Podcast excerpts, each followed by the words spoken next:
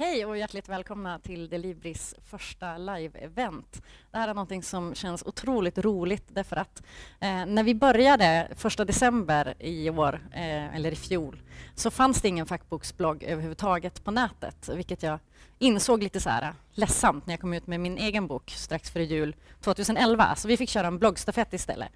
Eh, men nu finns vi, delibris.se, och vi skriver om fackböcker därför att vi tycker att yta är ute och eh, kunskap är det nya svarta, eller kanske det nya grå eller något. Bara för att man ska bryta förväntade mönster. För mönster är nämligen någonting som hjärnan tycker väldigt mycket om. Och det är om hjärnan vi kommer att tala idag.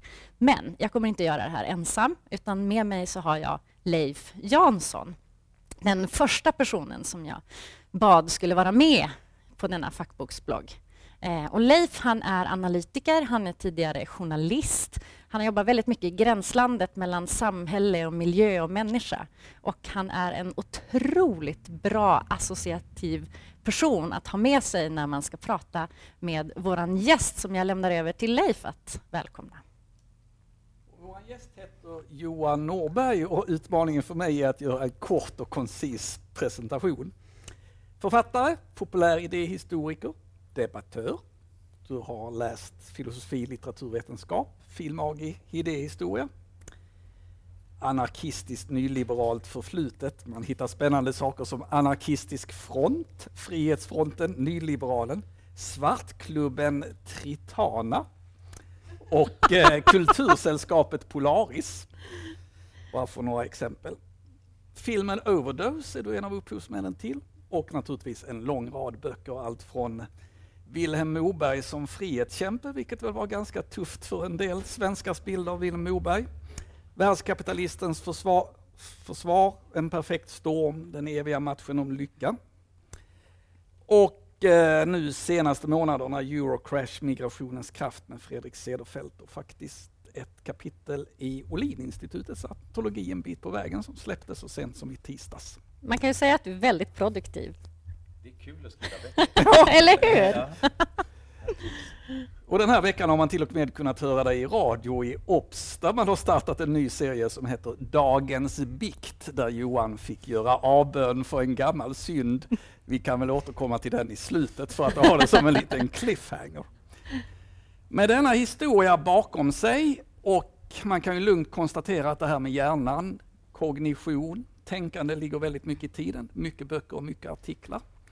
Så att skriva en bok om hjärnan just nu är väl ganska logiskt. Men varför just du Johan, med din bakgrund? Det finns väl två sätt att besvara det. Ett som handlar om varför jag intresserade mig för, ämnet mm. till en början och det andra som gjorde att jag var tvungen att skriva en bok om det. Och det första skälet är att det är helt enkelt det, är det som allting handlar om. Vad man än skriver om i övrigt mm. så handlar det om på något vis vår begåvning, vår kreativitet, hur människor funkar. Och skriver man som jag mycket om global ekonomi och välståndsskapande så inser man ganska snart att det i allt högre utsträckning handlar om något annat än vad vi gör med händerna och mer och mer om vad vi gör med huvudet. Vår BNP, vårt välstånd, väger mindre och mindre därför att vi skapar allt mer produkter, mjukvara, idéer och det handlar om vår hjärna, vad den gör. Så att det var, jag var tvungen att intressera mig för vad, vad som händer där uppe. Men det andra skälet som verkligen tvingade mig att skriva en bok om det var att eh, jag satte mig in i vad hjärnforskarna ägnar sig åt och vad de pysslar med och tyckte att det här är fullkomligt revolutionerande i alla fall för min del. Och då berättade jag om detta för min fru. Eh, framförallt om hur formbar hjärnan är, hur det ständigt pågår saker, vad vi gör påverkar hur hjärnan funkar. Därefter och då sa hon till mig, nej, så är det verkligen inte.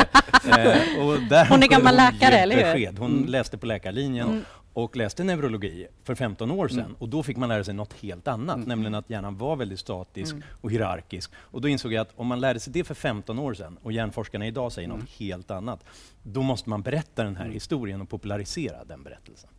Men det, här med IQ, det är ju så himla kontroversiellt och det är ju så eh, tabubelagt och, och, bara tittar man på hur det ser ut i skolorna idag så får vi ju inte ha elitklasser.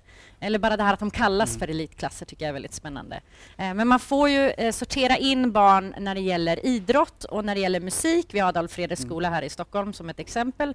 Men vi får inte säga du är väldigt duktig på matematik, jag tycker att du ska gå hos oss förrän vi kommer till gymnasienivå.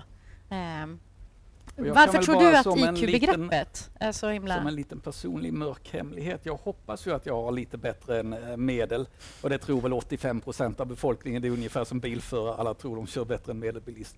Men jag har faktiskt aldrig vågat testa mig, så jag har inte en aning om vad jag har i IQ. Spännande. Och eh, varför är det så kontroversiellt ja. jobbigt? Ett skäl är väl att det känns som att det uttrycker en sån central del av vår personlighet. Man kan tala om en massa andra saker, om hur, folk har för begåvningar på olika mm. områden. Och det är helt okej, okay, det är okontroversiellt, mm. för att då är någon annan som inte är bra på det, är bra på något mm. annat. Men när vi just talar om den kognitiva förmågan som helhet, så känns det som det utvärderar allting på mm. något sätt. Det sammanfattar hur, hur, hur bra någon är. Och just därför så är det så känsligt, för det känns som man etablerar någon slags rangordning mm. mellan människor. Några är bra, några är inte lika bra. Och jag tycker att det just är ett skäl, vår rädsla att tala om det, om det på det viset, är ju ett skäl att tala om det. Mm. mm. Därför att det innebär att vi är rädda för att tala om det som vi tycker är mest centralt. Mm. Och det innebär ju att vi istället smyger in det bakvägen. Mm. För att varje gång man talar om hur snabb någon är, hur skarp någon är, hur lite långsammare någon, mm. någon är, så talar vi om det, men på ett annat mm. sätt. Så att det enda det innebär är att vi inte talar om det öppet. Mm. Vi lägger inte ut det vi vet på bordet. Och därmed kan man inte heller motbevisa det som faktiskt är fördomar och myter om intelligens. Ja, men alltså just det här med myter de tycker jag är så himla spännande.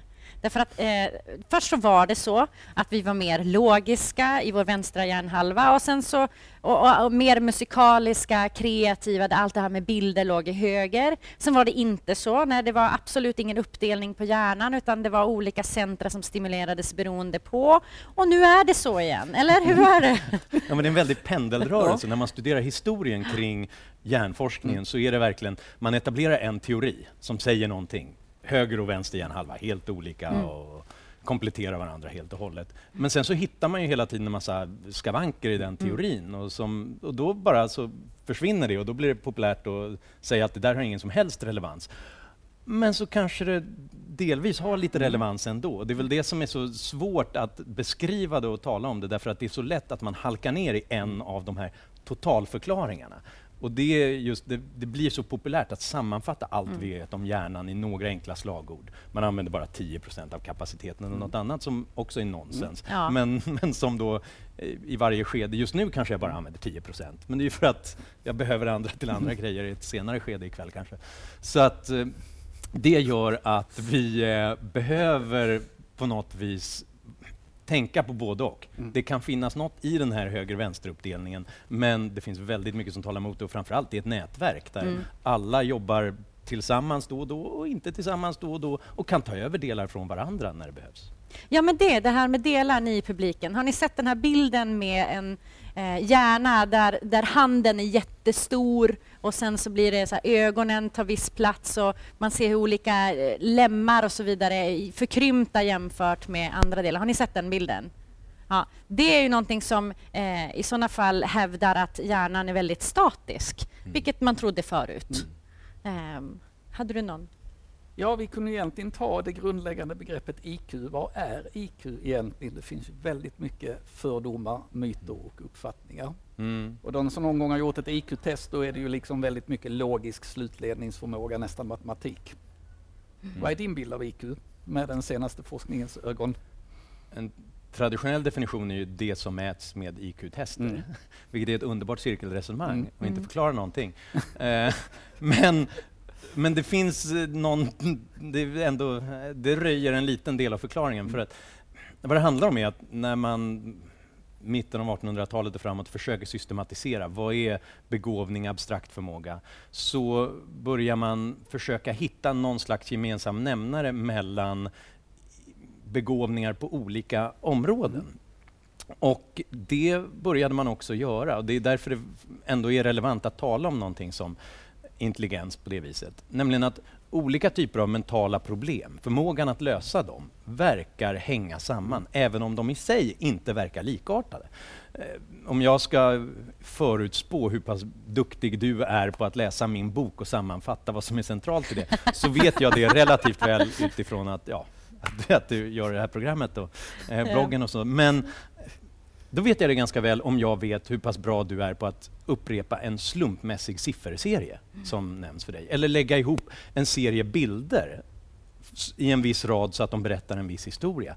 Eller andra typer av problem som egentligen inte borde hänga samman. Och det antyder att det finns någonting där ändå som gör det relevant att tala om, vi kan kalla det kognitiv förmåga, vi kan kalla det intelligens eller något, vi kan kalla det något mindre laddat, om, mm. vi kan kalla det blurp om vi vill. Mm. Men det är ändå viktigt att veta att det finns någonting sånt och det säger någonting om vad vi är. Och intelligens, IQ, det är ju tyskans intelligenskvotient, eller hur man nu uttalar det, som helt enkelt relaterar den förmågan till var andra är i genomsnitt i samma ålder. Och det är allt det säger. Och det är också någonting som förändras över tid. För att jag läste att om vi hade tagit de som ansågs vara väldigt smarta i början på förra mm. seglet, seklet, de hade varit eh, vad var det, inte imbeciller, utan det var så här, de hade haft en IQ-nivå på ungefär 56 idag. Eh. Idioter är det vetenskapliga begreppet, ja, eller var, var det på det, den det tiden? var det. Nu, så att, ja, ja, allt det här med retorik och semiotik, vi har laddat mm. in annan betydelse Ja, nu betyder det att det är någon som inte 56. håller med mm. alltså det, det är ju, De hade ju suttit på hem, jag hade försökt hjälpa dem och det var de som styrde våra länder. Det tycker jag är väldigt spännande också, att det är inte bara hur duktig är du på att klara de här sifferserierna eller mönsterserierna. För mönster är ju någonting som hela tiden eh, på något sätt eh, mäts. Eh, men att detta förändras över tid och att vi faktiskt har blivit mycket smartare. Mm. Det är trösterikt.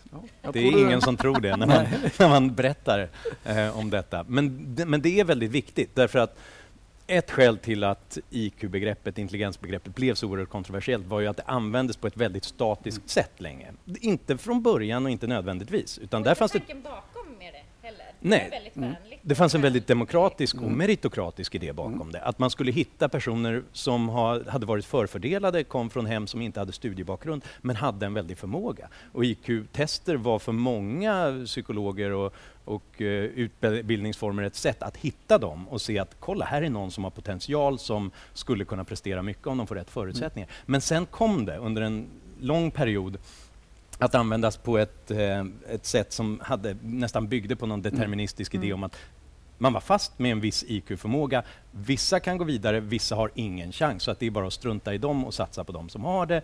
Och en väldigt tydlig hierarki mellan, mellan dem.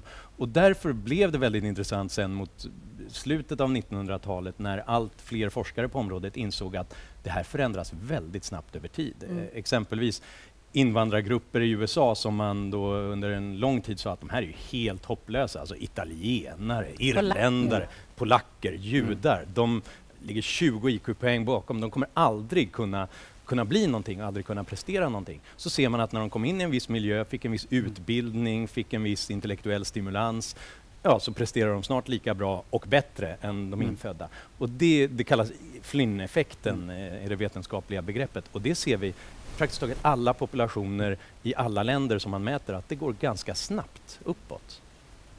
Men här har du ju problemet att det gamla synsättet lever kvar. Här är ju en debatt av en dansk professor i utvecklingspsykologi, Helmut Nyborg, som hävdar då att man kan jämföra olika länder och Sub-Sahara, de ligger ju extremt lågt i IQ och Kina ligger högst och vi ligger ganska högt. Och han vill ju då inte ha invandring för att han menar att kommer man under en medel-IQ på 90 kan man inte ha en demokrati och ett fullständigt statiskt synsätt. Mm. Vad har du för tankar kring det? Det är ju lite en sammanblandning mellan orsak och verkan mm. här. Att man, det är lätt att göra den typen av jämförelser och jag har det i boken uppspaltat olika länder, mm. vilken den genomsnittliga IQ-nivån är när man försöker jämföra. Och då ser man ganska snabbt att det finns ett tydligt mönster. Fattiga mm. länder och mindre demokratiska länder har lägre IQ och då kan man ju lätt dra slutsatsen, titta, de är inte tillräckligt begåvade för mm. att ha välstånd och mm. demokrati.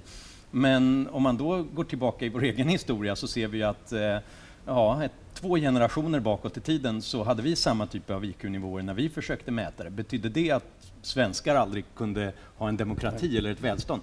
Eller är det tvärtom så att när välståndet började spridas när utbildningen började spridas, när man fick massmedier, när man fick eh, masslitteraturen och annat, så utvecklades också de mentala förmågorna ganska snabbt, en 2-3 IQ-poäng per decennium.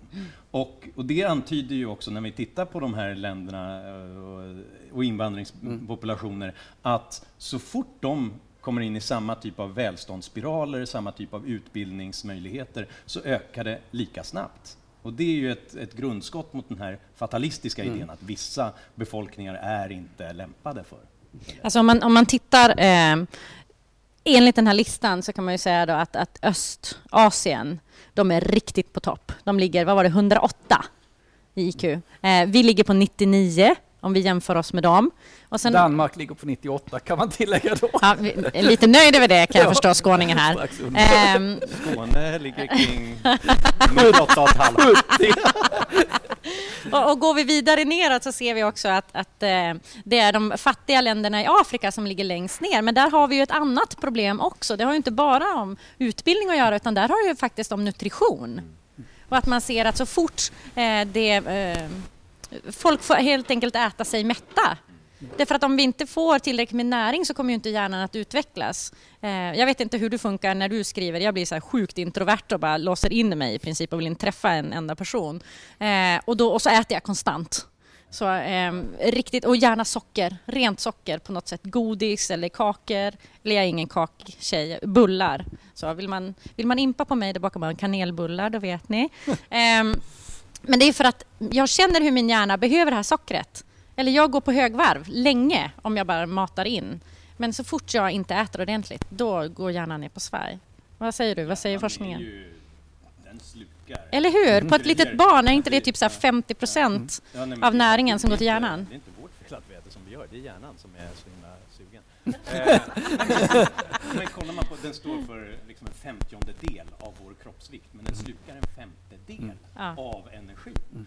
Den är ju ett monster. Den, den, behöver ju väldigt mycket energiförsörjning, och, eh, vilket gör det svårt att förklara varför vi har en sån grej. Den mm. skadas lätt mm. och Ja, vi måste föda ut våra barn innan den är färdigvuxen för den ska bli så monstruös. Exakt, mm. så att den måste ju göra något riktigt bra mm. för oss som människor, annars så skulle den ju inte skulle vi inte försörja den på det där viset. Och, och, och så är det definitivt. Det, det, märks till vardags, det märks nu. Jag har glömt att äta, äta middag, om jag är osammanhängande nu här ikväll under dagens samtal så, så är det säkert därför. Men det, särskilt i barndomen, mm. när du talar om länder som har problem med näringsförsörjningen så får man inte tillräckligt med näring under de kritiska åren. Det är förödande för hjärnans utveckling. Och, och så fort man kommer in i de bättre spiralerna med välstånd, med näringstillförsel, det märks skillnad. Mm.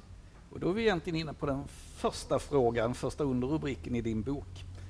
Varför din intelligens påverkar allt du gör. Varför är det bra med intelligens? Vad gör hjärnan för oss när den är som bäst?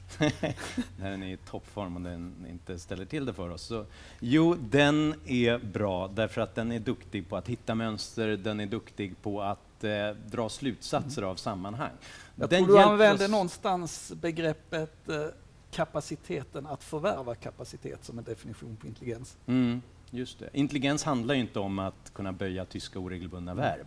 Det handlar inte om reagentlängden eller mm. det handlar inte om eh, att kunna fysik, kemi eller litteratur, utan det handlar om förmågan att tillägna sig kunskap på alla dessa och alla mm. andra områden också att kunna lära sig och att ställa om utifrån nya situationer, att kunna anpassa mm. sig på något vis. Och att då kunna dra slutsatser av sammanhang så att man förhoppningsvis kan agera lite mer långsiktigt. Mm. Och det var väl därför evolutionen gav oss intelligens, därför att det är ett bra sätt att, menar, alla andra saker i naturen, de har utmärkta grejer. De kan flyga och de kan simma under vattnet och de har huggtänder och massa bra prylar. Vi har inget sånt. Det har vi. Och det, då kan vi fixa redskap och sen så får vi bara hjärnan som hjälper oss att fatta vad vi ska göra med den här tummen.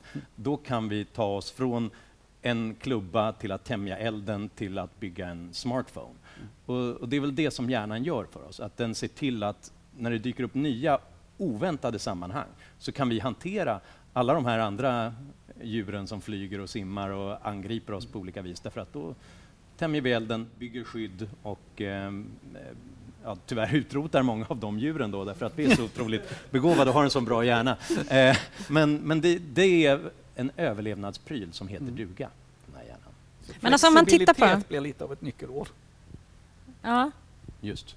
Men om vi tittar lite närmare på hjärnan. Jag tycker att det är så intressant att eh, kvinnors och mäns hjärnor ser olika ut, fungerar på olika sätt och ju mer testosteron du eh, blåser in i en hjärna desto mer spatial eh, blir den. Den har lättare förmåga att vrida figurer i rymden. Och ju mer östrogen, eller ju mindre testosteron du har i en hjärna, eh, desto bättre blir du på att eh, holistiskt sett med sammanhang och så här. Men det har ju inte bara med det att göra, utan det har ju också med Eh, alltså inte bara med hormoner att göra, för det vet ju alla vi kvinnor som har varit gravida någon gång, eh, hur de här 65 till 70 hormonerna som absolut inte flödar som de ska i vanliga fall, kanske inte riktigt hjälper oss i varje sekund sådär. Nej, jag förstår, ni förstår vad jag menar. Eh, jag tänker att din fru har haft några fluktuationer. Ehm, det är ju det här med, med hur vi faktiskt nyttjar hjärnan. Därför att vi kvinnor har en mycket tjockare hjärnbalk. Alltså så att vi ser till att vänster och höger hjärnhalva kommunicerar mycket bättre med varandra och det här tycker jag är väldigt spännande. Eh, det har alltid varit förklaringen för mig till varför vi är så holistiska och, och bra på alla möjliga sätt och vis, eller hur? Mm, och varför män då har en viss tendens att bli sjukt bra på det de gör för de dyker rakt ner i något så mikroskopiskt litet moment sådär och så är de jätteintresserade av detta. Du är otroligt bra på Star Wars-figurer. Mm. Eller hur? Eh, eller något. Ja, och det, det har ju väldigt bra så här, funktion för livet i övrigt som vi kvinnor då tar hand om åt er eller något. Jag bara provocerar med flit. Eh, men det här, vi har faktiskt olika slags hjärnor och vi tänker på olika sätt. Kan du utveckla det lite? Vad säger forskningen? Nej, men det, eh, det där, just förmågan att kommunicera mellan olika delar av hjärnan är, får jag tyvärr säga som man då, väldigt centralt och väldigt viktigt. Det brukar ofta nämnas i när man har avfärdat idéer om att hjärnans storlek har betydelse och, och sånt, vilket är en annan delvis skiljande sak mellan män och kvinnor, så har man pekat på en person som Einstein. Han var Ja, så han extremt hjärna. begåvad och hade den otroligt abstrakta förmågan att se samband och mönster. Han hade ganska liten hjärna. Men, den var tät, han va? hade, den var tät och den kommunicerade över det, mellan de olika delarna och mellan höger och vänster hjärnhalva så att han kunde utnyttja den, den kapaciteten mycket mer. Rätt kvinnligt eh, på vissa sätt. Och, Jag eh, säger det, det är vi som är smartast. Så att jag, jag vet inte, vad säger du? Vad, vad betyder den här skillnaden? Nej, men alltså jag ser ju bara hur, om man tittar på vilka av mina vänner blev doktorander i fysik? Ja, det var män. Eller förlåt, pojkar på den tiden.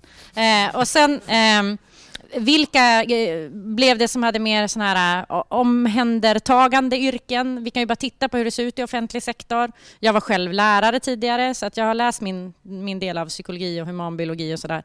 Ehm, det är kvinnodominerade yrken och de här små tekniska är fortfarande dominerat av män, även om jag liksom vet att det sitter kvinnor i publiken idag som är eh, ingenjörer och tekniker. Det- är en försvinnande liten mängd och jag tänker att det har inte bara att göra med den kultur vi växer upp i och vad som läggs på oss som kvinna. Jag byter till exempel mina egna däck på bilen, vilket jag alltid får höra. Gud vad du är duktig! Ja visst är jag, säger jag då. Eh, det har ju ingenting med saken att göra sådär. Eh, utan snarare att det kanske finns biologiska skäl också till varför vi gör de val vi gör. Och det är möjligt och det finns en del saker som tyder på det. Men det finns ju också ett tredje alternativ eh, mellan att det är helt inlärt och kulturellt och att det är biologiskt, nämligen att det har att göra med en, en viss kanske skillnad i början, men som sen fördjupas av vad vi gör. Därför att det är ju en av de stora insikterna från den moderna hjärnforskningen, att de stigar som vi trampar upp blir det mycket lättare att gå på senare. Ägnar man allt sitt engagemang åt en viss typ av partikelfysik så kommer man bli otroligt bra på detta. Om man står och spelar på en klubb i Hamburg sju timmar om dygnet så kommer man bli världens bästa popband. Eh, eller ja, Beatles blev det i alla fall. Men, så det är inte ett kontrollerat experiment. Men det antyder att vad, vilken väg vi börjar att vandra från början kommer påverka hur bra vi blir på det och hur mycket vi ägnar oss åt det. Eh, men men en ytterligare aspekt på det är ju att det finns också de som eh, börjar... Det finns klassiska tvillingstudier som, och annat som antyder att kolla, det finns små skillnader i början som blir, ut, växer till att bli väldigt stora. Eh, någon blir otroligt bra på fotboll, eller kanske det här tvillingparet blir otroligt bra på fotboll så småningom, som alltid har använts som ett skäl att tro att det här är en biologisk skillnad. Eftersom det just efter att uppfostran och sånt är bort, eh, har, det har lagts lite tid emellan uppfostran och, och resultaten, då blir de otroligt duktiga på detta. Det är väl ett tecken på att generna slår igenom så småningom. Det är inte säkert, för att det finns en multiplikatoreffekt i det hela. De, det tvillingpar som var lite bättre på fotboll än det andra tvillingparet kanske, ja, de tyckte det var lite roligare. Mm. Och de blev lite mer uppmuntrade och ägnade mer tid åt det och fick ihop kanske 10 000 timmar när de övade på det hela och till slut blev de briljanta. Så att det, där har vi någon slags medelväg också, att en liten skillnad från början kan bli väldigt stor när man tränar för att hjärnan ändras utifrån vad vi gör. Och det var ju Anders Eriksson som tog fram de här 10 000 timmarna, en svensk faktiskt, eh, vilket Malcolm Gladwell sen gjorde populärt. Och då tänker jag så här, Leif, du och jag som håller på att byta yrken sådär mm. fram och tillbaka. Vi har ju definitivt inte gjort våra 10 000 timmar. Eh, hur känns det? Alltså jag kommer ju aldrig att bli expert på någonting. Det är tre timmar om dygnet i tio år och det har jag aldrig ägnat någonting. Däremot är jag en hejare på flexibilitet och ta nya utmaningar och det är kanske en del av intelligensen det också. Absolut, jag, jag håller helt med. Mm. Helt. jo, men det kanske är den viktigaste förmågan mm. överhuvudtaget, att ägna 10 000 timmar åt att sätta sig in i helt nya saker. Mm. Därför att det övar upp den förmågan att, ja, kapaciteten ja. att förvärva ny kapacitet. Ja, men titta Camilla, där har vi ju hittat vår nisch. vi ägnar 10 000 timmar åt att göra nya saker hela tiden. Ja, ja men alltså, om man tittar rent biologiskt så handlar det om att vi har små nervceller i hjärnan som älskar att kommunicera med andra. Eh, och ju mer vi låter dem kommunicera med andra, desto oftare så kommer de att eh, signalera samtidigt. Och när de signalerar samtidigt, då blir det en nu höll jag på att svära, jag censurerade mig. Eh, väldigt stark effekt, mm. vilket gör att det går fortare varenda gång de jobbar tillsammans eh, och eh, ja, vi blir smartare helt enkelt. Och då tänker jag så här, demokratiaspekten av det här med intelligens. Den har vi inte riktigt, vi har touchat lite på den, men vi har inte varit inne på den. Mm, elitism. Ja, exakt. Ja. ja. Vad tycker ni om det? Finns det en sådan? Det var väl där vi började lite grann, att själva begreppet IQ har ju en liten doft av elitism och det är väl det som gör att det skrämmer i den här moderna egalitära världen. Mm. Ja, just det, det var det här med myterna, men det finns fler mm. myter om hjärnan. Kommer du på någon så här spontant? Nej, men det finns eh, mängder av myter om, om hjärnan och framförallt så har det att göra med den här typen av bilder av att det finns ett centrum som styr den handen, den förmågan, mm. som ofta bygger på en liten, liten halvsanning. Att lite mer styrs därifrån. Men framförallt så är det hela tiden ett nätverk, ett samspel som förändras ständigt och jämt. Och som du säger, det är kopplingen som gör skillnaden. Neurons that fire together, wire together, mm. som de säger på engelska. Att de lär sig hela tiden, de lär upp sig. Det är inte ett hierarkiskt, statiskt system där man kan använda de här kartorna. Menar, alla bilder av hjärnan som vi har är ju fångna i ögonblicket mm. när någonting sker. Och även de mest moderna och när vi läggs in i stora magnetresonanskameror och liknande, hur avancerade de än är, så fångar de bara ett ögonblick i tid. Och det lurar oss att tro att det, titta, det är de där delarna som styr det här. Så om man gör någonting där så kommer detta förändras fullständigt. Det är inte på det viset, utan det är som en hjärnforskare har uttryckt, uttryckt sig, det är som ett anarkistiskt eh, direktdemokratiskt där kom det, där kom kollektiv där uppe. Ja, men allt kommer tillbaka dit. På något. Det är som en enda stor svartklubb uppe i vårt huvud, där, där de plötsligt möts och sen så kommer de på någonting de gör ihop och då trivs de, men sen så plötsligt så uppstår någonting, någonting annat där borta. Det, det finns de här metaforerna som ständigt mm. används om hjärnan. En gång i tiden så var det någon typ av ångmaskin, någonting från industrialismens mm. tidevarv, eh, en mekanisk eh, pryl som hade sina separata delar, nöts ner med tiden, man kan inte byta ut dem för det, det är separat. Sen så började man inse att nej, det, det, är inte riktigt så. Det är kanske mer som en datamaskin och mjukvara och hårdvara och man stoppar in ny mjukvara. Nu så börjar, är det dags att uppdatera metaforerna igen. Lyckligtvis så kan man alltid uppdatera det till någonting som är väldigt aktuellt, nämligen hjärnan är som internet, mm. det är mm. väl den, den, moderna metaforen på området. Nämligen massor av samspel, eh, massor av miljarder av hjärnceller eller människor på nätet som går olika vägar, tar nya vägar, bygger plötsligt ihop eh, någonting som händer här borta Men de hamnar i ett annat samspel någon annanstans plötsligt och det är ständigt föränderligt, byggs upp nytt, rivs ner Mm. gammalt. Det vi inte gör särskilt mycket av, det blir vi sämre på. Mm. Det vi gör mycket av, det blir vi mycket bättre på. Så du menar att jag skulle inte ha slutat spela klassisk gitarr? Jag spelade alltså fem timmar om dagen Hur i länge? ja, sex, sju år. Ah. Jag, jag tar inte upp en gitarr idag för det är inget kul. Jag fastnar i strängarna. Du gav upp precis innan du skulle bli en världsstjärna. Ja, eller, eller något. Ja. Ja. Men Blir man man lyck- slutar ofta precis innan man blir världsstjärna. Det är därför det finns så få världsstjärnor. Det är som Muhammed Ali uttryckte det. Ge inte upp nu, utstå den här smärtan och så blir du champion resten av livet. Eh, Men det är aldrig för sent att ta upp det igen. Och särskilt när det gäller det här med instrument, det intressanta är ju ofta vägen dit, om vi nu talar om hjärnans kapacitet. Det som verkligen skapar kapacitet, det är ju att lära sig något nytt. Det är ju egentligen inte att traggla det man kan ganska bra, nästan är automatiserat. Därför att det är de gamla trötta vägarna som hjärnan går. Om vi ska hålla den i gott skick, särskilt under på, på ålderns höst, så handlar det om att lära sig något nytt. Och det visar sig att, att lära sig ett instrument eh, för att göra något annat än gitarren för Ja, att ta upp täppna lutan. Eh, så det har betydelse. Att Instrument är fantastiska därför att det tränar långtidsminnet, ungefär vilken typ av stycke man spelar, korttidsminnet, vad spelade jag just, och olika typer av beslutsfunktioner, vad ska jag trycka på och pyssla med härnäst. Alltså om man tittar rent retoriskt, eftersom jag jobbar ju som talskrivare, så att jag är ju väldigt så här supernoga vilka ord man använder och inte använder och hur man bygger saker och ting och det ska vara rytmiskt och musikaliskt och sådär.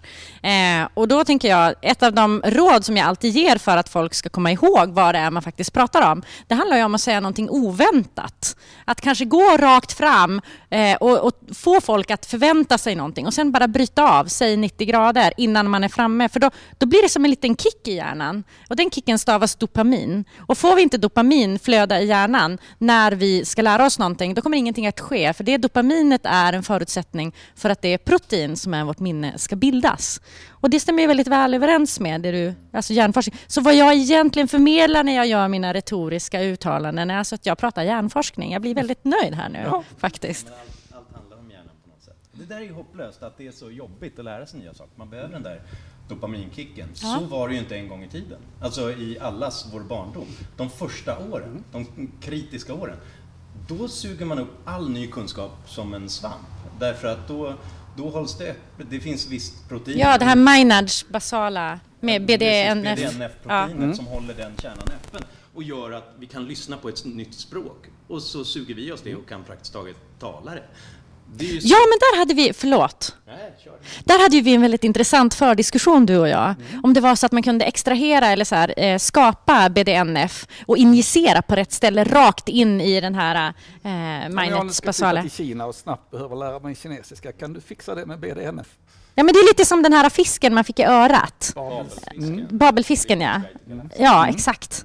Det Eh, fanns mycket bra i Liftans guide till galaxen. Ja, bland annat 43 vet vi ju Ja, svaret på. 42. Förlåt.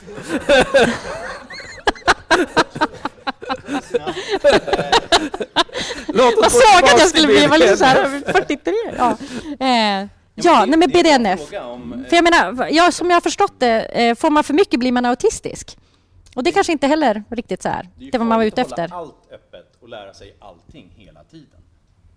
Det är ju farligt att komma ihåg allting som händer hela tiden. Det är lite, vad heter han, Rainbow Borges har Man. en, eh, en hemsk novell om en man som Rain Man. glömmer Rain Man. någonting och som går omkring. Han, han kommer ihåg texturen på tegelstenarna på huset han går förbi. Ingenting lämnar någonsin hans hjärna och, det, och han blir ju galen eh, av detta.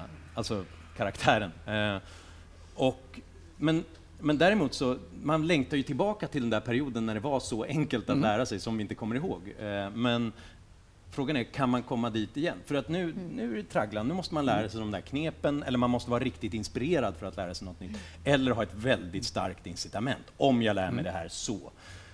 Kan man komma tillbaka dit? Alltså det finns vi- vissa experiment på råttor där man har testat att hålla den här eh, kärnan öppen genom att tillföra BDNF-protein som visar att de lär sig på nolltid. Och det är helt svindlande. Därför att om de kan göra det så kan vi förmodligen göra det själva så småningom. Vilket innebär att ska du flytta till Kina så skulle du kunna gå till den lokala hjärnkliniken i framtiden och eh, säga jag behöver en liten BDNF-kick för att eh, jag tänkte lära mig kinesiska på några veckor här. Inte genom att sitta och traggla glosor, utan genom att sitta och lyssna på det och tala det. Eh, och det skulle man kunna ha nytta av i ganska många sätt när det gäller livslångt lärande. Man måste byta karriär eller något liknande. Att, jag kanske vill lära mig att bli kirurg. Eh, på. Ja, men alltså, jag tänker bara på den här filmen Limited med Bradley Cooper. Som jag har velat se länge, mest för att Bradley Cooper är så himla snygg om jag ska vara ärlig. Eh, men jag kom att tänka på den eh, inför att vi skulle tala med dig. Så jag sprang iväg och hyrde den igår. Så jag knarkade lite Bradley Cooper igår. Och han eh, får ju då knark som kallas för IZT, men som jag tänker är egentligen BDNF. Eh, för att vad som händer är, eh, nu går det väldigt fort för honom, på 30 sekunder så bara ser man hur han bara Åh! och så blir han så sjukt smart och allting går så fort och han bara tänker och löser allting. Han lär sig matematik och sju språk och sådär på typ tre dagar. Eh, men jag tänker det vore väl inte så där himla dumt om man då eh, fick till exempel hjärnskador, Alltså om man tittar på den mer allvarliga formen av, av hjärnan och inte bara det vore jäkligt kul att lära sig kinesiska. Så här. Stroke, typ. Ja, men stroke eller eh, vi har ju läst den här boken om, om olika barn som föds. Den ena, eh, för att inte liksom ta bort grejer, men hade väldigt speciell hjärna. Så. Så kan ni läsa boken och se vilken slags speciell hjärna. Eh, och olika defekter och, och om man blir eh, eh, misshandlad så att man får skador på hjärnan eller är med om en olycka eller något sånt där. Eh, det, det, finns ju ganska mycket annat också, inte bara BDNF. Utan så här, om, om, vi låter dig bara sådär eh, flippa iväg lite, flumma lite så här, rent. Eh, vad kan man göra för, för människor? Mm. Jag ska bara säga en sak. Eh, den filmen, det är en film. det var inte på riktigt. Äsch, vad synd. Bradley Cooper var på riktigt, men, mm. men inte det som händer. Men det finns en, ett korn av sanning i det. Det som är märkligt i den filmen är att han tar det där lilla pillret och sen så bara kommer han på en massa saker mm. som han har sett tidigare. Han har sett hur någon har Jean-Claude Van Damme mm. har slagits i någon film, kampsport, mm. som han har sett och då blir han jättebra på att slåss plötsligt. För att han minns detta. Så skulle det ju inte funka i någon eh, tänkbar värld, utan då handlar det snarare om att skapa en ny inlärningsförmåga mm. inför det man sen upplever och, och ser. Men det, det finns ju en sån möjlighet. Men vi har ju lärt oss att det går att koppla in sig på hjärnan, att läsa hjärnmönster på olika vis, på alla möjliga sätt. Vi är redan där idag, att man kan eh, se eh, personer som har förlorat kopplingen eh, mellan olika typer av funktioner och de delar av hjärnan som styr detta, att man på artificiell väg kan läsa av vad, vart vill den här personen röra sig, vart eh, är hen på väg, vad, vad är det som ska hända härnäst mm. och som därefter genomför den typen av förändringar.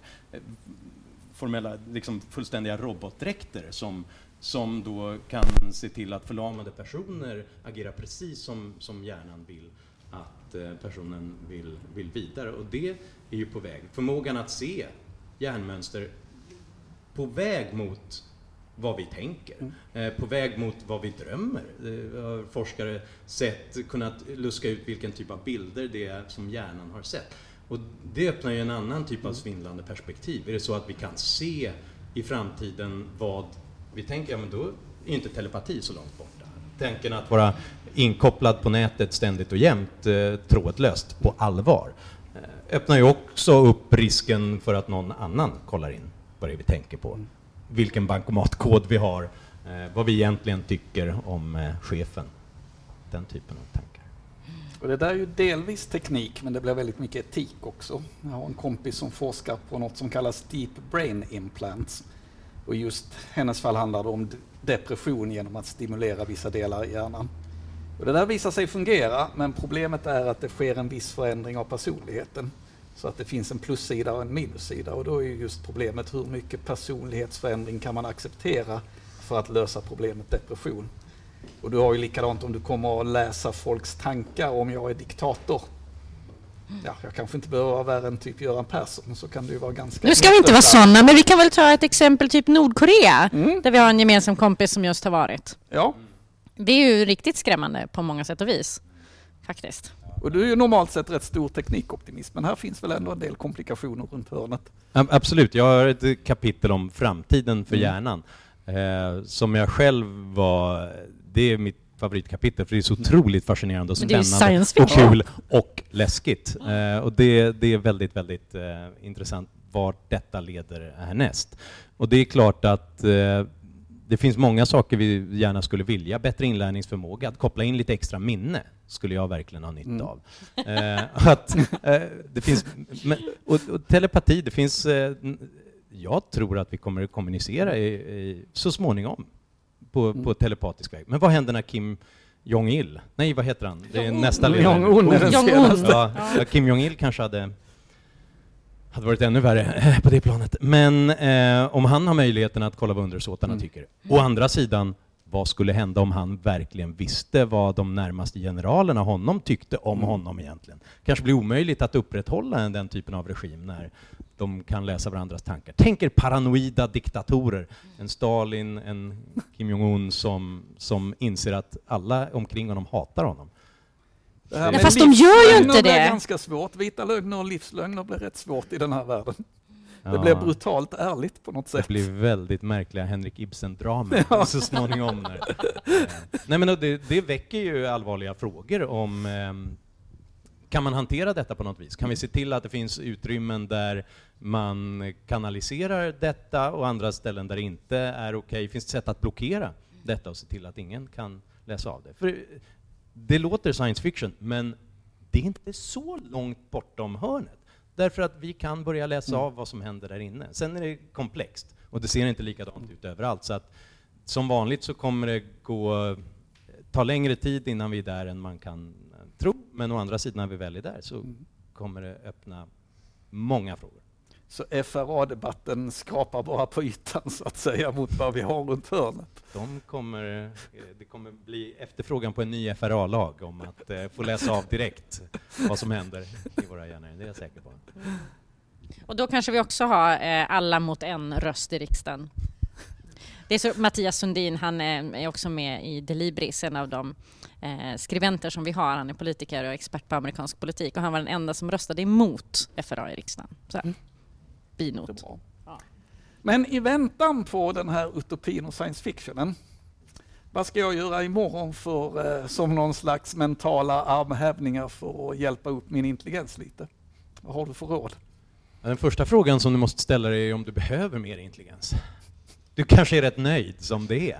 Eh, och det är ju faktiskt en insikt. Mm. Om man tittar på det här, man tror att man ska få världslig framgång av att vara intelligent. Och I en viss utsträckning så stämmer detta. Det tycks som att eh, har man den typen av kognitiv förmåga, det blir lättare att ta sig fram och att göra karriär och att lyckas med en viss utbildning, vissa olika typer av arbeten och så vidare. Men det gäller till en viss nivå. Kommer man över en, säg 115 Mm. i, i IQ, 100 är alltid snittet i varje Mm. generation, då gör det inte så stor skillnad. Då är man tillräckligt smart. Då är det helt andra aspekter. Mm. Är man en trevlig person? Är man en, har man en förmåga att få människor att vara tillfreds? Ledaregenskaper? Humor? Eh, ens kontakter? Mm. Allt möjligt har, har kanske större betydelse då. Men okej, säg att du vill... Jag bara en kort skärpa fråga där. Du har ju skrivit en bok om lycka också. Ja, Lycka och intelligens. ja, Hur är kopplingen där? det finns ingen. Utom att jag har skrivit böcker om båda ämnen. Så, eh, nej men det var någonting som lite grann överraskade mig Mm. redan när jag skrev den boken Mm. om lycka. Att det finns mängder av saker som har betydelse för vår lycka. Vilket väder är den dag Mm. som lyckan mäts? Eh, vänskapsrelationer, kärlek, eh, ens förmåga att eh, att eh, hitta nya relationer, ekonomiska faktorer, socioekonomiska, Mm. allt möjligt har betydelse. Utom utbildning och IQ. Det verkar inte ha så mycket betydelse. Mm. Så att det, Men var det ändå inte så att, om, att eh, intelligentare samhällen är lyckligare? Därför att vi hjälper varandra och ser till att alla andra har det bra på något sätt. Eh, och, då, och att man mäter lycka i, i samhällsperspektiv så var det lite högre. Så tycks det vara, precis. Att man kanske bygger mer välfungerande samhällen Mm. som människor trivs i och klarar av vardagen bättre i. Absolut. Men okej, jag blir inte nödvändigtvis lyckligare och det är inte säkert att jag behöver bli intelligentare. Men om jag nu envisas, vad ska jag göra? Så finns det olika saker som tränar upp många delar av hjärnan samtidigt. Vill man bli bra på en viss sak, då ska man göra den saken. Mm. Vill man bli väldigt bra på korsord, då ska man läsa korsord. Så är det. Men man blir inte allmänt intelligentare av detta, utan då ska man hitta den typen av utmaningar som då tränar olika delar av hjärnan samtidigt. Både långtidsminnet och korttidsminnet. Både verkställande funktioner och förmågan att eh, läsa av, av, situationer. Och då finns det saker som att spela ett instrument verkar ha betydelse. Mm. Att eh, vara i miljöer där man blir intellektuellt stimulerad på olika mm. plan är viktigt. Att eh, gärna ha en livskamrat som är smart. Mm. Eh, inte att gifta sig rik, det är helt ute. Man ska gifta sig smart. Man ska hitta någon som är lite, mer, eh, lite smartare än man själv är, så att man ständigt blir lite utmanad och håller igång det hela. I alla fall av, av det skälet så ska man, ska man göra det. Och eh, att eh, spela vissa typer av dataspel som eh, ofta handlar om väldigt många olika delar av hjärnan som ska mm. vara igång samtidigt. Det verkar, verkar vara bra. Men om man verkligen snabbt vill ha ett resultat, om du vill bli smartare när du läser boken och dra slutsatser snabbare, eller skriva mm. bättre eller jobba bättre, då ska man inte läsa boken. Då ska man slå igen den, lägga den ifrån sig, inte ens lyssna på det här samtalet. Då ska man ge sig ut och springa. Mm.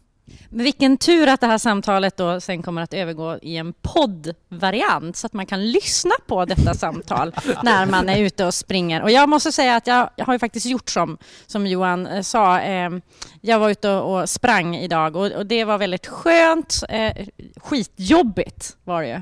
Sådär. Men eh, det gör nämligen att min hjärna stänger av och jag blir väldigt trött. Så.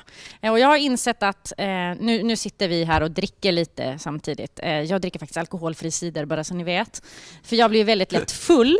Det är så här, väldigt bra i dejtingsituationer, jag är billig i drift. Eh, men eh, det är inte så där jättebra när jag vill formulera mig och det är det jag sitter och gör hela dagen, att jag skriver väldigt mycket. Eh, men när jag blir trött så skriver jag bättre. Vad säger hjärnforskningen om det? Hjärnforskningen blir förvirrad. när, när du berättade. Eh, därför att, eh, till att börja med, eh, detta med att ge sig ut och springa och sånt är ju ofta ett sätt att ladda upp, att eh, en, ge en ny energi till hjärnan, därför att man syresätter den helt enkelt. Det, man kan ta några djupa andetag om man inte orkar ut, eller gå raskt eller, eller vad man nu Nej, ja, nej när det kommer en uppförsbacke då ökar jag. Det vet alla som löptränar att det ska man göra, eller hur? Mm. Ja, bra. Men om det är tröttheten som har effekt så tror jag att det är något annat som slår in. Nämligen att vår kreativitet kan stimuleras av detta. Eh, det finns jag vet inte om det har samma effekt om du dricker, att du känner att Nej men det är det som inte går. Nej, Då kan jag inte följa med, jag kan inte, ja. det, det, alltså, det, sludder i hjärnan typ. De första 15 minuterna av alkoholkonsumtion ökar kreativiteten rejält. Ja. Jag tycker att det bästa är att ge sig ut och springa så att man blir smart och sen dricka så att ja. man blir kreativ direkt efter. Därför att, nej men det, det intressanta är att intelligens och kreativitet verkar inte riktigt hänga ihop. Mm. man kanske blir eh, kreativ på ett lite intelligentare vis om man har ordentligt med intelligens i bakgrunden. Men den här förmågan att tänka utanför boxen, mm. den här förmågan att tänka riktigt kreativt annorlunda, formulera sig på ett annorlunda vis, hitta den där metaforen som man inte har hittat tidigare. Det verkar vara nästan motsatsen till det, det klassiska begreppet mm. om intelligens, som handlar om att hitta rätt. Mm. Och att egentligen gå enligt den snitslade banan. Kreativitet är motsatsen, att hitta den andra vägen. Mer och kasta då, loss. Ja, och mm. många av sådana kreativitetstester klarar man ofta bättre när man är lite trött, eh, på morgonen, när man håller på och somnar, när man borde ha det där anteckningsblocket mm. bredvid sig och skriva ner den där idén och skriva tillräckligt mm. väl så att man kommer ihåg, kan läsa av det dagen efter. Eller när man står i duschen, eller faktiskt när man har tagit ett par glas. Då verkar kreativiteten stiga, om än inte intelligensen. Det finns faktiskt ett experiment i England och Kanada som utgick från det här myten med den berusade författaren Hemingway. Där man testade författare med att dels väcka dem klockan två på natten och dels ge dem alkohol. Och i båda fallen skrev de mer kreativt. Så att det ligger väldigt mycket i vad du säger. Men kanske stavade sämre? Säkert. Förmodligen, men det kan man ju fixa sen. det är svårare att göra tvärtom. Ja. Först stava rätt och sen tänka, jag fixar en bra idé där, sen stava kring. Eh, jag tror att vi, vi avrundar där eh, med eh, slutsatsen då att antingen så är man väldigt intelligent eller så är man kreativ eller så är man kvinna med tjock järnbalk och således klarar båda två. Jag tänkte lite så här, är det någon i publiken som har någon fråga som de skulle vilja ställa till framförallt Johan? Behöver du min mick då? Ja, då får du ta min.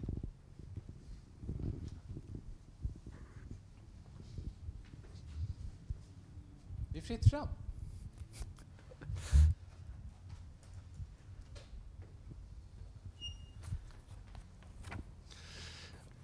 Om det nu är så att man eh, är intelligent eller har högt IQ, kan man föreställa sig hur det är att inte ha det?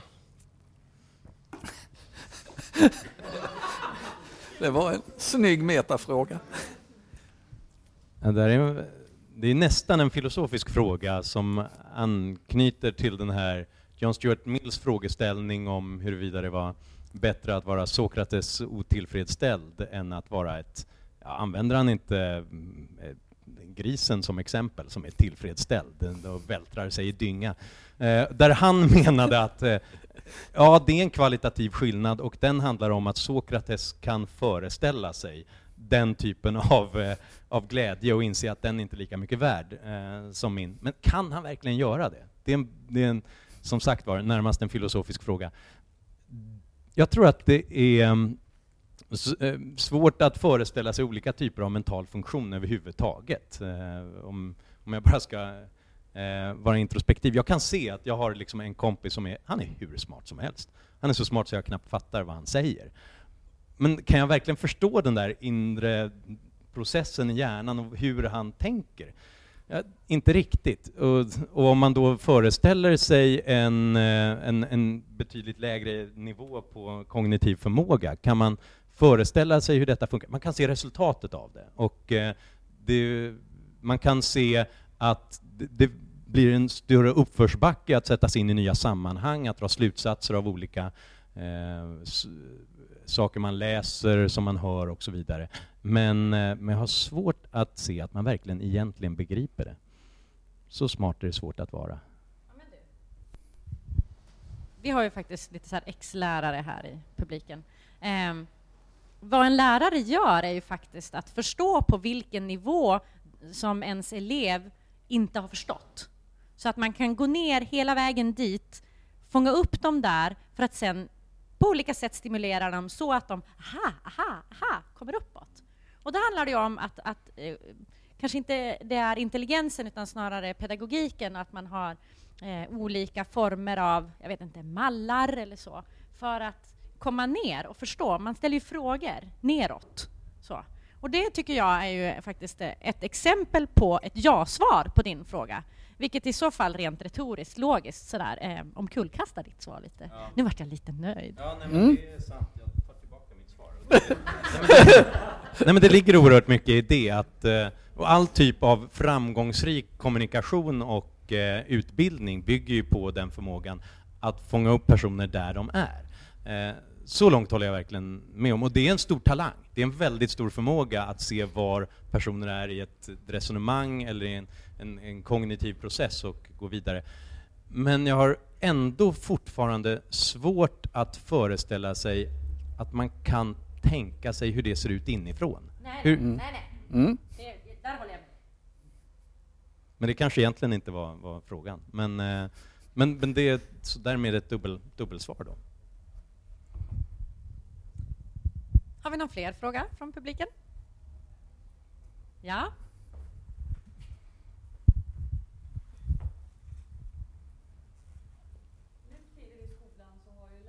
Väldiga problem med att få eleverna att göra precis det de ska göra när de har tillgång till mycket ny teknik. Och när de är inloggade på lite alla möjliga olika ställen, de är på Facebook och de är på Twitter och de instagrammar, när de egentligen skulle göra någonting annat. Och då säger man att eleverna multitaskar. Eh, eller är det så att de byter processer väldigt snabbt och klarar de av det bättre än, eh, än vi gamla? Alltså, jag, jag, tror ju att multitasking är en myt. Man kan inte på allvar göra det. Man kan inte både föra den här konversationen och lösa ett korsord. Eller, att, eh, eller diskutera här och läsa tidningen samtidigt. Gör man det så koncentrerar man sig på en sak åt gången och ofta så missar i alla fall jag båda när jag försöker göra det. Däremot så förmågan att snabbt byta uppmärksamhetsinriktning den eh, tror jag är högst reell och den kan man träna upp också väldigt mycket.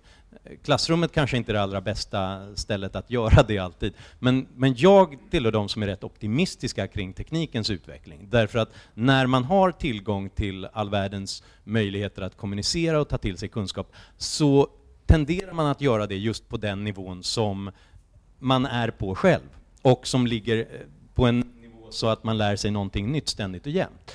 Vilket gör att eh, man kanske utvecklar detta. Man utvecklar både eh, då den kunskap man tar till sig, men också den här förmågan att snabbt byta, byta spår. Beslutsfunktionerna i hjärnan som är väldigt, väldigt centrala för vår intelligens. Och de tester som har gjorts på eh, den typen av eh, man kan, som någon har sammanfattat det, det finns antingen Eh, luta sig tillbaka-medier och det finns luta sig framåt-medier. Luta sig tillbaka när man sitter och tittar på TV eller läser någonting, det är en, det är en viss reflekterande eller bara sömnig del av hjärnan som är på gång då. Luta sig framåt-medier, när man kommunicerar eller när man snabbt fattar beslut om var hittar jag rätt information, är någonting som tenderar att träna upp det så att man gör det snabbare och bättre därefter.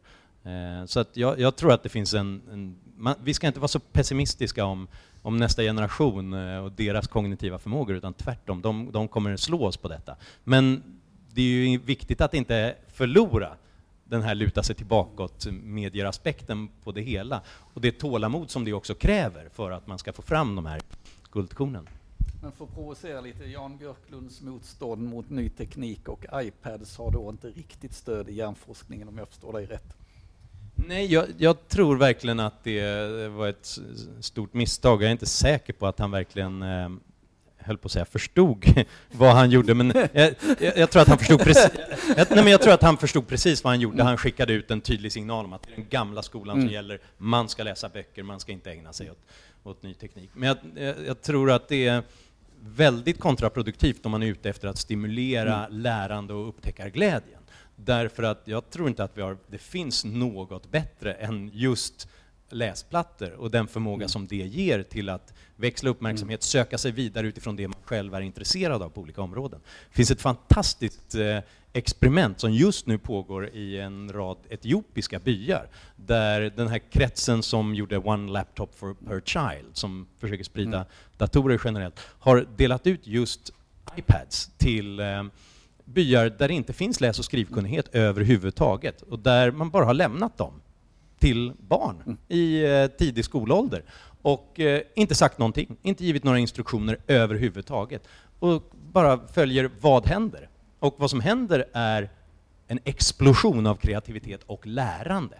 Att de otroligt snabbt börjar, ja, för det första då ta reda på vad det är för någonting, mm. lära sig olika applikationer, vad det är och lära sig av detta och hjälpa varandra. En, en kombination av samarbete och konkurrens mm. som är helt unik. Att, eller kanske inte unik, utan det, det är väl vad barn gör i andra sammanhang, mm. men, men kanske inte alltid i klassrummet. Nämligen att den som först förstår ett spel som ofta då har någon slags didaktisk läro, läroprocess. Man ska lära sig bokstäver, man ska lära sig toner och liknande. Den som först begriper det berättar för de andra vad det, det går ut på och sen när alla kan det så tävlar de om att bli bäst på detta. Och det som gör det, de har det, inte, eh, det finns inte kontrollerade experiment, det har inte pågått under så lång tid. Men det som har hänt är att de har börjat lära sig bokstäver. De har lärat sig, lä, börjat lära sig att bokstavera ord i en kultur som aldrig tidigare har mm. varit läs och skrivkunnig själva. Och en del av barnen har tagit bort spärrar, lyckats ta bort spärrar så att de kan börja fota varandra mm. med, med dessa iPads. Och det, det är ett fantastiskt spännande experiment. Och en av hemligheterna är ju viktig för den här aspekten med hjärnforskning, nämligen att de får omedelbara resultat. Så fort de lyckas med någonting så blir det en belöning. Det blir en dopaminkick. Mm. Därför att de ser någonting nytt, kommer upp på en högre nivå, kan gå vidare. Mm. Och då blir man stimulerad, då vill man göra det vidare. Jag är inte säker på att skolans uppbyggnad som den är idag, att man jobbar och tragglar med någonting en termin och sen får man ett mm. kvitto på insatsen i form av ett betyg. Alltså våra hjärnor är inte konstruerade för en sån, en, en sån lång period mellan orsak och verkan. Utan, menar, titta på dataspelsvärlden. Det är den som visar när omedelbara belöningar då kan vi göra vad som helst, gräva hur djupt som helst, lära oss hur mycket som helst. Mer instant gratification i skolan? Eh, Vi avrundar helt där och jag tänker så här, Leif, eh, din korta analys här nu, säg att du får en, två minuter. Va, vad säger du om, om dagens samtal? Nu har jag ju läst boken och hört Johan innan, men det är alltid spännande att få fördjupat och liksom hjärnans plasticitet och hur den kan utvecklas och de här lite mer science fiction-artade aspekterna. Inte minst med de etiska komplikationerna som följer, tycker jag är jättespännande. Eh, vi ses förhoppningsvis redan i Almedalen igen. Eh, annars så kan ni eh, absolut vara säkra på att vi återkommer i höst. Stort tack för att ni ville vara med oss på denna första Delibris Live.